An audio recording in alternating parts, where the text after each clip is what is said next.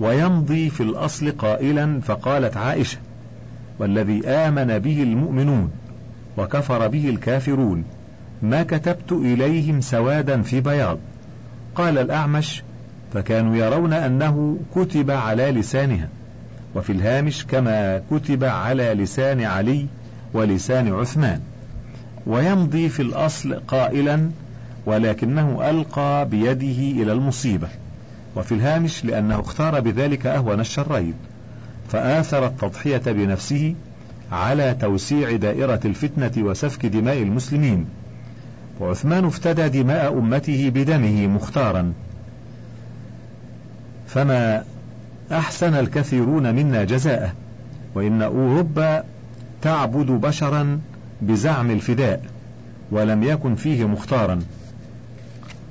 ثم يمضي بعد ذلك المؤلف في الأصل فيقول وقد اختلف العلماء في من نزل به مثلها.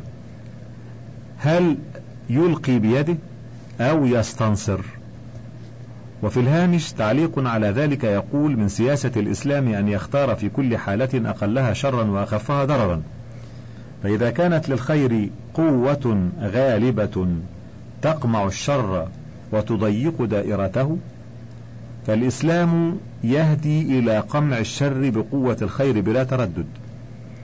وإن لم يكن للخير قوة غالبة تقمع الشر وتضيق دائرته كما كانت الحال في موقف أمير المؤمنين عثمان من البغاة عليه. فمصلحة الإسلام في مثل ما جنح إليه عثمان أعلى الله مقامه في دار الخلود. ويمضي المؤلف في الأصل قائلا وأجاز بعضهم أن يستسلم ويلقي بيده اقتداء بفعل عثمان وبتوصية النبي صلى الله عليه وسلم بذلك في الفتنة. وفي الهامش يقول وهي قوله صلى الله عليه وسلم على ما رواه الإمام البخاري في كتاب المناقب وفي كتاب الفتن من صحيحه عن أبي هريرة أن النبي صلى الله عليه وسلم قال ستكون فتن القاعد فيها خير من القائم والقائم فيها خير من الماشي والماشي فيها خير من الساعي. ومن يشرف لها تستشرف ومن وجد ملجأ أو معاذا فليعذ به. وأعلن أبو موسى الأشعري في الكوفة قبل وقعة الجمل أنه سمعه من رسول الله صلى الله عليه وسلم. جاء ذلك في الطبري في الجزء الخامس في الصفحة الثامنة والثمانين بعد المئة. ويمضي المؤلف في الأصل قائلا ولولا ما سبق من حسن المقدار لكنت قتيل الدار. ويقول المعلق في الهامش أشرنا إلى ظروف هذا الحادث في ترجمة المؤلف أول هذا الكتاب. ويمضي المؤلف بعد ذلك قائلا وكان الذي حملني على ذلك ثلاثة أمور. أحدها وصاية النبي صلى الله عليه وسلم المتقدمة وقد نقلناها آنفا عن حديث أبي هريرة في صحيح البخاري ومن حديث أبي موسى في الكوفة قبل وقعة الجمل. ثم يمضي المؤلف قائلا والثالث سوء الأحدوثة التي فر منها رسول الله صلى الله عليه وسلم المؤيد بالوحي. وفي الهامش يقول وذلك لما قال ابن سلول في غزوة بني المصطلق إذا رجعنا إلى المدينة ليخرجن الأعز منها الأذل. فأراد عمر أن يقتله فمنعه النبي صلى الله عليه وسلم وقال لا يتحدث الناس أن محمدا يقتل أصحابه. ويمضي المؤلف بعد ذلك قائلا وروي أنه قال له في المنام إن شئت نصرتك أو تفطر عندنا الليلة. وفي الهامش تعليق يقول فيه هذه الرواية لابن أبي الدنيا من حديث عبد الله بن سلام في البداية والنهاية في الجزء السابع في الصفحة الثانية والثمانين بعد المئة. ومن طريق آخر عنه في أنساب الأشراف للبلاذري في الجزء الخامس في الصفحة الثانية والثمانين. وفي مسند أحمد من حديث مسلم أبي سعيد مولى عثمان قال إن عثمان أعتق عشرين مملوكا ودعا بسراويل فشدها عليه ولم يلبسها في جاهلية ولا إسلام. وقال إني رأيت رسول الله صلى الله عليه وسلم البارحة في المنام ورأيت أبا بكر وعمر وأنهم قالوا لي اصبر. فإنك تفطر عندنا القابلة. ثم دعا بمصحف فنشره بين يديه. فقتل وهو بين يديه. وروى الإمام أحمد هذا الحديث عن نائلة زوجة عثمان في الجزء الأول في الصفحة الثالثة والسبعين بقريب من هذا. وفي البداية والنهاية في الجزء السابع في الصفحة الثانية والثمانين بعد المئة. من حديث أيوب السختياني عن نافع عن عبد الله بن عمر بن الخطاب ومن طرق أخرى متعددة. وانظر تاريخ الطبري الجزء الخامس الصفحة الخامسة والعشرين بعد المئة. ويمضي المؤلف بعد ذلك قائلا في الأصل وذلك كله مصنوع ليوغروا قلوب المسلمين على السلف الماضين والخلفاء الراشدين. وفي الهامش يقول هذه الكتب المصنوعة والأخبار المبالغ فيها أو المكذوبة شحنت بها أسفار الأخبار وكتب الأدب ولتمييز الحق فيها من الباطل طريقان. أحدهما طريق أهل الحديث في ألا يقبلوا إلا الأخبار المسندة إلى أشخاص بأسمائهم ثم يستعرضون أحوال هؤلاء الأشخاص فيقبلون من صادقهم ويضربون وجه الكذاب بكذبه. والطريق الثاني طريق علماء التاريخ وهو أن يعرضوا كل خبر على سجايا من يخبر عنه ويقارنوه بسيرته وهل هو ممن ينتظر وقوعه ممن نسب إليه ويلائم المعروف من سابقته وأخلاقه أم لا. وتمحيص تاريخنا يحتاج إلى هاتين الطريقتين معا يقوم بهما علماء راسخون فيهما. ويمضي المؤلف بعد ذلك قائلا فالذي ينخل من ذلك أن عثمان مظلوم محجوج بغير حجة. وفي الهامش كما تبين في هذا الكتاب بأسانيده القاطعة وانظر كتاب التمهيد للإمام أبي بكر الباقلاني في الصفحة العشرين بعد المئتين إلى الصفحة السابعة والعشرين بعد المئتين. ونعود بعد ذلك إلى الأصل. يقول المؤلف ولقد ثبت زائدا إلى ما تقدم عنه أن عبد الله بن الزبير قال لعثمان إنا معك في الدار عصابة مستبصرة ينصر الله بأقل منهم فأذن لنا فقال أذكر الله رجلا أراق لي دمه أو قال دما. وفي الهامش تعليق على ذلك. يقول فيه ولما بدأ حجاج بيت الله يعودون إلى المدينة كان أول المسرعين منهم المغيرة بن الأخنس ابن شريق الثقفي الصحابي فأدرك عثمان قبل أن يقتل.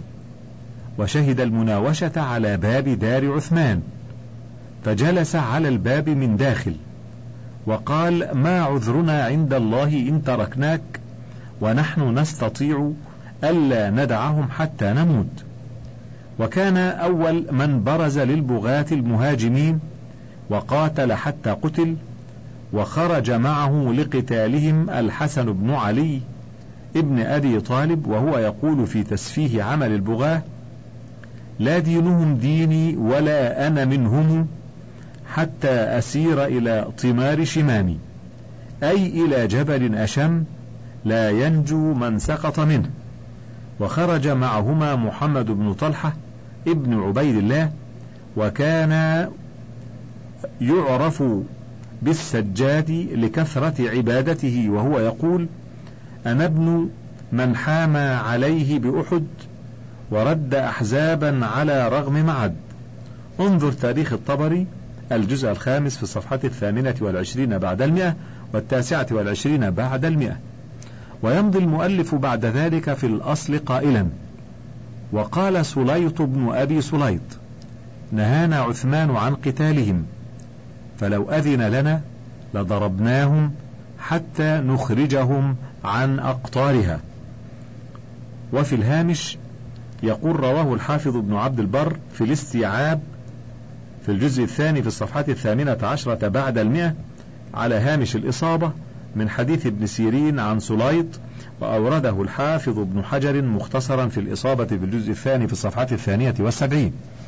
ويمضي المؤلف بعد ذلك في الأصل قائلا وقال عبد الله بن عامر ابن ربيعة كنت مع عثمان في الدار فقال أعزم على كل من رأى أن لي عليه سمعا وطاعة إلا كف يده وسلاحه فإن أفضلكم غناء من كف يده وسلاحه.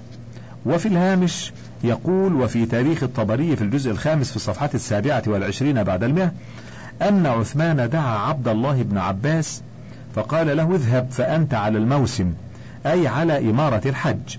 فقال ابن عباس والله يا أمير المؤمنين لجهاد هؤلاء أحب إلي من الحج. فأقسم عليه لينطلقن. فانطلق ابن عباس على الموسم تلك السنة. ويمضي المؤلف بعد ذلك في الأصل قائلا وثبت أن الحسن والحسين وابن الزبير وابن عمر ومروان كلهم شاك في السلاح حتى دخلوا الدار. فقال عثمان أعزم عليكم لما رجعتم فوضعتم أسلحتكم ولزمتم بيوتكم. وفي الهامش يقول قال الحافظ ابن كثير في البداية والنهاية في الجزء السابع في الصفحات الحادية والثمانين بعد المئة. كان الحصار مستمرا من أواخر ذي القعدة إلى يوم الجمعة الثامن عشر من ذي الحجة. فلما كان قبل ذلك بيوم قال عثمان للذين عنده في الدار من المهاجرين والأنصار وكانوا قريبا من سبعمائة. فيهم عبد الله ابن عمر وعبد الله ابن الزبير والحسن والحسين ومروان وأبو هريرة وخلق من مواليه ولو تركهم لمنعوه. أقسم على من لي عليه حق أن يكف يده وأن ينطلق إلى منزله. وقال لرقيقه من أغمد سيفه فهو حر.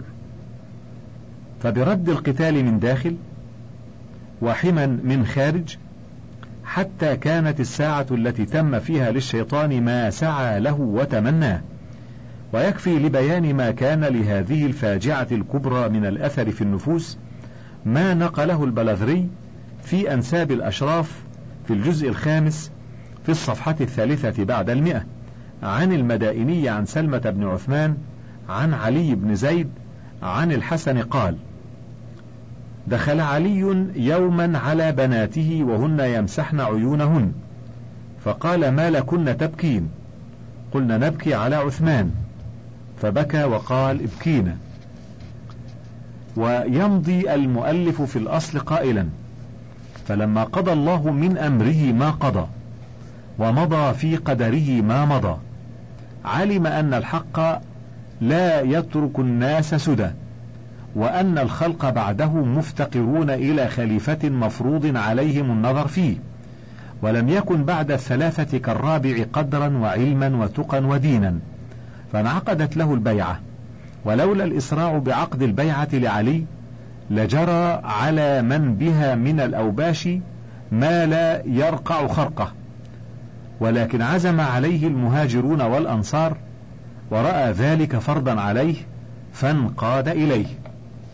وفي الهامش في تاريخ الطبري في الجزء الخامس في الصفحة الخامسة والخمسين بعد المئة عن سيف بن عمر التميمي عن أشياخه قالوا بقيت المدينة بعد قتل عثمان خمسة أيام وأميرها الغافقي بن حرب يلتمسون من يجيبهم إلى القيام بالأمر فلا يجدونه. يأتي المصريون عليا فيختبئ منهم ويلوذ بحيطان المدينة. أي يختبئ في بساتينها فإذا لقوه باعدهم وتبرأ منهم ومن مقالتهم مرة بعد مرة.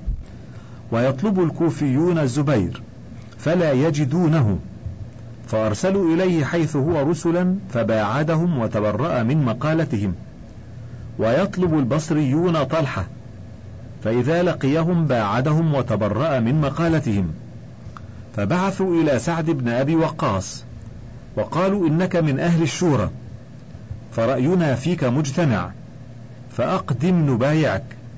فبعث إليهم إني وابن عمر خرجنا منها فلا حاجة لي فيها. ثم إنهم أتوا ابن عمر عبد الله فقالوا أنت ابن عمر فقم بهذا الأمر. فقال إن لهذا الأمر انتقاما والله لا أتعرض له فالتمسوا غيري. وأخرج الطبري في الجزء الخامس في الصفحة السادسة والخمسين بعد المئة عن الشعبي قال أتى الناس عليا وهو في سوق المدينة وقالوا له ابسط يدك نبايعك. قال لا تعجلوا فإن عمر كان رجلا مباركا وقد أوصى بها شورى. فأمهلوا يجتمع الناس ويتشاورون فارتد الناس عن علي. ثم قال بعضهم إن رجع الناس إلى أمصارهم بقتل عثمان ولم يقم بعده قائم بهذا الأمر لم نأمن اختلاف الناس وفساد الأمة.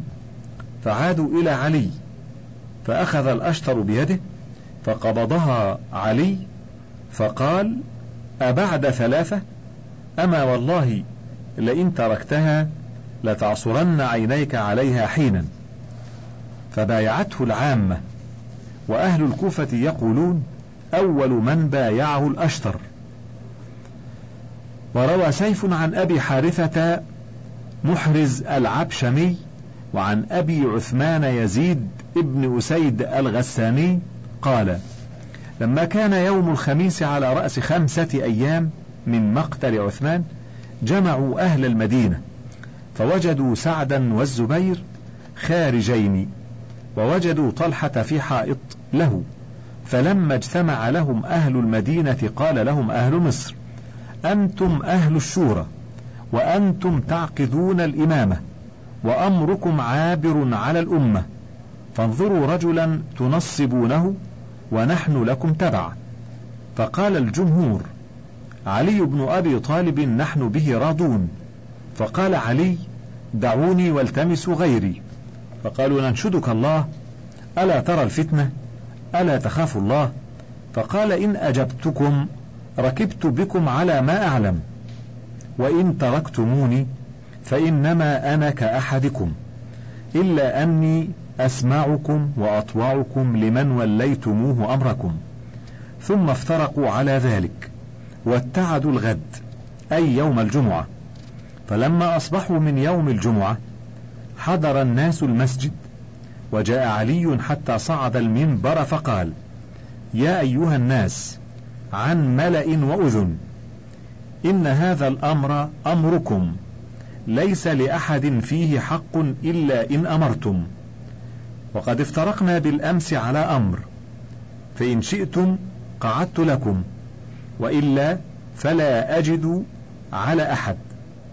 فقالوا نحن على ما فارقناك عليه بالأمس وهذه الوقائع على بساطتها تدل على أن بيعة علي كانت كبيعة إخوانه من قبل جاءت على قدرها وفي إبانها وأنها مستمدة من رضا الأمة في حينها لا من وصية سابقة مزعومة أو رموز خيالية موهومة. ونعود بعد ذلك إلى الأصل، يقول المؤلف: فإن قيل بايعا مكرهين. قلنا حاش لله أن يكره لهما. وفي الهامش تعليق على ذلك قائل هذه الكلمة هو حبيب بن ذؤيب كما رواه الطبري في الجزء الخامس في الصفحة الثالثة والخمسين بعد المئة عن أبي المليح الهذلي. قلنا حاشا لله أن يكره لهما ولمن بايعهما. ولو كان مكرهين ما أثر ذلك. لأن واحدا أو اثنين تنعقد البيعة بهما وتتم. ومن بايع بعد ذلك فهو لازم له. وهو مكره على ذلك شرعا. ولو لم يبايع ما أثر ذلك فيهما ولا في بيعة الإمام. وفي الهامش تعليق يقول فيه القاضي ابن العربي يقرر هنا الحكم الشرعي في عقد البيعة لا على أنه رأي له. وللإمام أبي بكر الباقلاني كلام سديد في التمهيد في الصفحة الحادية والثلاثين بعد المئتين. ونرجع بعد ذلك إلى الأصل. يقول المؤلف وأما من قال يد شلاء وأمر لا يتم فذلك ظن من القائل أن طلحة كان أول من بايع ولم يكن كذلك. وفي الهامش تعليق وقد علمت أن أهل الكوفة يقولون إن الأشتر كان أول من بايع. ولو كانت يد طلحة هي الأولى في البيعة لكانت أعظم بركة لأنها يد دافعت عن رسول الله صلى الله عليه وسلم ويد الأشتر لا تزال رطبة من دم الشهيد المبشر بالجنة. وبعد ذلك نعود إلى الأصل. يقول المؤلف فإن قيل فقد قال طلحة بايعت واللج على قفي قلنا اخترع هذا الحديث. وتعليق في الهامش يقول أي والسيف على قفايا لحالة الإرهاب التي كانت سائدة على المدينة بعد مقتل أمير المؤمنين عثمان. ويمضي المؤلف قائلا. قلنا اخترع هذا الحديث من أراد أن يجعل في القفا لغة قفية كما يجعل في الهوى هوية وتلك لغة هذيل لا قريش. وفي الهامش بل هي أبعد عن لغة قريش من لهجة هذيل فقد قال ابن الأثير في النهاية في مادة لججة إنها لغة طائية يشددون ياء المتكلم. ويمضي المؤلف في الأصل قائلا فكانت كذبة لم تدبر وأما قولهم يد شلاء لو صح فلا متعلق لهم فيه فإن يدا شلت في وقاية رسول الله صلى الله عليه وسلم يتم لها كل أمر ويتوقى بها من كل مكروه وهناك تعليق في الهامش يقول كان طلحة من العصابة الذين بايعوا رسول الله صلى الله عليه وسلم على الموت يوم أحد حين انهزم المسلمون فصبروا ولزموا. ورمى مالك بن زهير الجشمي بسهم يريد رسول الله صلى الله عليه وسلم وكان لا يخطئ رميه. فاتقاه طلحة بيده عن رسول الله صلى الله عليه وسلم فكان ذلك سبب الشلل في يده من خنصره. وأقبل رجل من بني عامر يجر رمحا له على فرس كميت أغر مدججا في الحديد يصيح أنا أبو ذات الودع دلوني على محمد. فضرب طلحة عرقوب فرسه فاكتسعت ثم تناول رمحه فلم يخطئ به عن حدقته فخار كما يخور الثور. فما برح طلحة واضعا رجله على خده حتى مات. قالت بنتاه عائشة وأم إسحاق جرح أبونا يوم أحد أربعا وعشرين جراحة في جميع جسده وقد غلبه الغشي وهو مع ذلك محتمل رسول الله صلى الله عليه وسلم حين كسرت رباعيتاه يرجع به القهقرى كلما أدركه أحد من المشركين قاتل دونه حتى أسنده إلى الشعب. فكان النبي صلى الله عليه وسلم يقول إذا رأى طلحة من أحب أن ينظر إلى شهيد يمشي على وجه الأرض فلينظر إلى طلحة بن عبيد الله. رواه أبو نعيم الأصبهاني. وكان أبو بكر إذا ذكر يوم أحد قال ذاك يوم كان يوم طلحة. وسمع علي بن أبي طالب رجلا يقول بعد يوم الجمل ومن طلحة؟ فزبره علي وقال إنك لم تشهد يوم أحد لقد رأيته وإنه ليحترس بنفسه دون رسول الله صلى الله عليه وسلم وإن السيوف لتغشاه وإن هو إلا جنة بنفسه لرسول الله صلى الله عليه وسلم. أخرج الحافظ ابن عساكر في الجزء السابع في الصفحة الثامنة والسبعين من طريق ابن مندة عن طلحة قال سماني رسول الله صلى الله عليه وسلم يوم أحد طلحة الخير وفي غزوة العسرة طلحة الفياض ويوم حنين طلحة الجود. ونمضي بعد ذلك في الأصل يقول المؤلف وقد تم الأمر على وجهه ونفذ القدر بعد ذلك على حكمه وجهل المبتدع ذلك فاخترع ما هو حجة عليه. فإن قيل بايعوه على أن يقتل قتلة عثمان. قلنا هذا لا يصح في شرط البيعة وإنما يبايعونه على الحكم بالحق وهو أن يحضر الطالب للدم ويحضر المطلوب وتقع الدعوة ويكون الجواب وتقوم البينة ويقع الحكم. فأما على الهجم عليه بما كان من قول مطلق أو فعل غير محقق أو سماع كلام فليس ذلك في دين الإسلام. وفي الهامش تعليق يقول فيه وانظر التمهيد للباقلاني وحقيقة موقف علي من قتلة عثمان أنهم عند البيعة له كانوا هم المستولين على زمام الأمر في المدينة. وفي حالة الإرهاب التي كانت سائدة يومئذ لم يكن في استطاعة علي ولا غيره أن يقف منهم مثل موقف الصحابة من عبيد الله ابن عمر لما قتل الهرمزان مع الفارق العظيم بين دم أمير المؤمنين الخليفة الراشد والأسير الحربي المجوسي الذي قال إنه أسلم بعد وقوعه في الأسر. ولما انتقل علي من المدينة إلى العراق ليكون على مقربة من الشام انتقل معه قتلة عثمان. ولا سيما أهل البصرة والكوفة منهم فلما صاروا في بصرتهم وكوفتهم صاروا في معقل قوتهم وعنجهية قبائلهم. ولا شك أن عليا أعلن البراءة منهم وأراد أن يتفق مع أصحاب الجمل على ما يمكن الاتفاق عليه في هذا الشأن فأنشب قتلة عثمان القتال بين معسكر علي ومعسكر أصحاب الجمل وتمكن أصحاب الجمل من قتل البصريين من قتلة عثمان إلا واحدا من بني سعد بن زيد مناه ابن تميم حمته قبيلته. فلما اتسعت الأمور وسفكت الدماء كان علي في موقف يحتاج فيه إلى بأس هؤلاء المعروفين بأنهم من قتلة عثمان وفي مقدمتهم الأشتر وأمثاله. وإن كثيرين منهم انقلبوا على علي بعد ذلك وخرجوا عليه معتقدين كفره. ويقول علماء السنة والمؤرخون إن الله كان بالمرصاد لقتلة عثمان فانتقم منهم بالقتل والنكال واحدا بعد واحد حتى الذين طال بهم العمر إلى زمن الحجاج كانت عاقبتهم سفك دمائهم جزاء بما قدمت أيديهم والله أعدل الحاكمين. ونعود بعد ذلك إلى الأصل.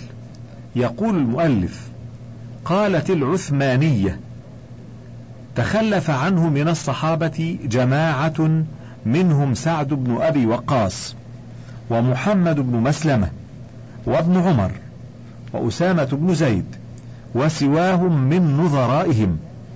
قلنا أما بيعته فلم يتخلف عنها.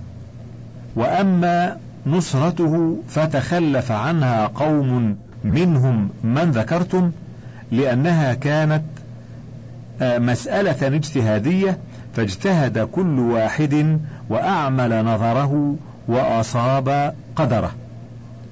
وفي الهامش يقول وانظر التمهيد للباقلاني في الصفحة الثالثة والثلاثين بعد المئتين والرابعة والثلاثين بعد المئتين. انتهى الشريط السادس وللكتاب بقية على الشريط التالي.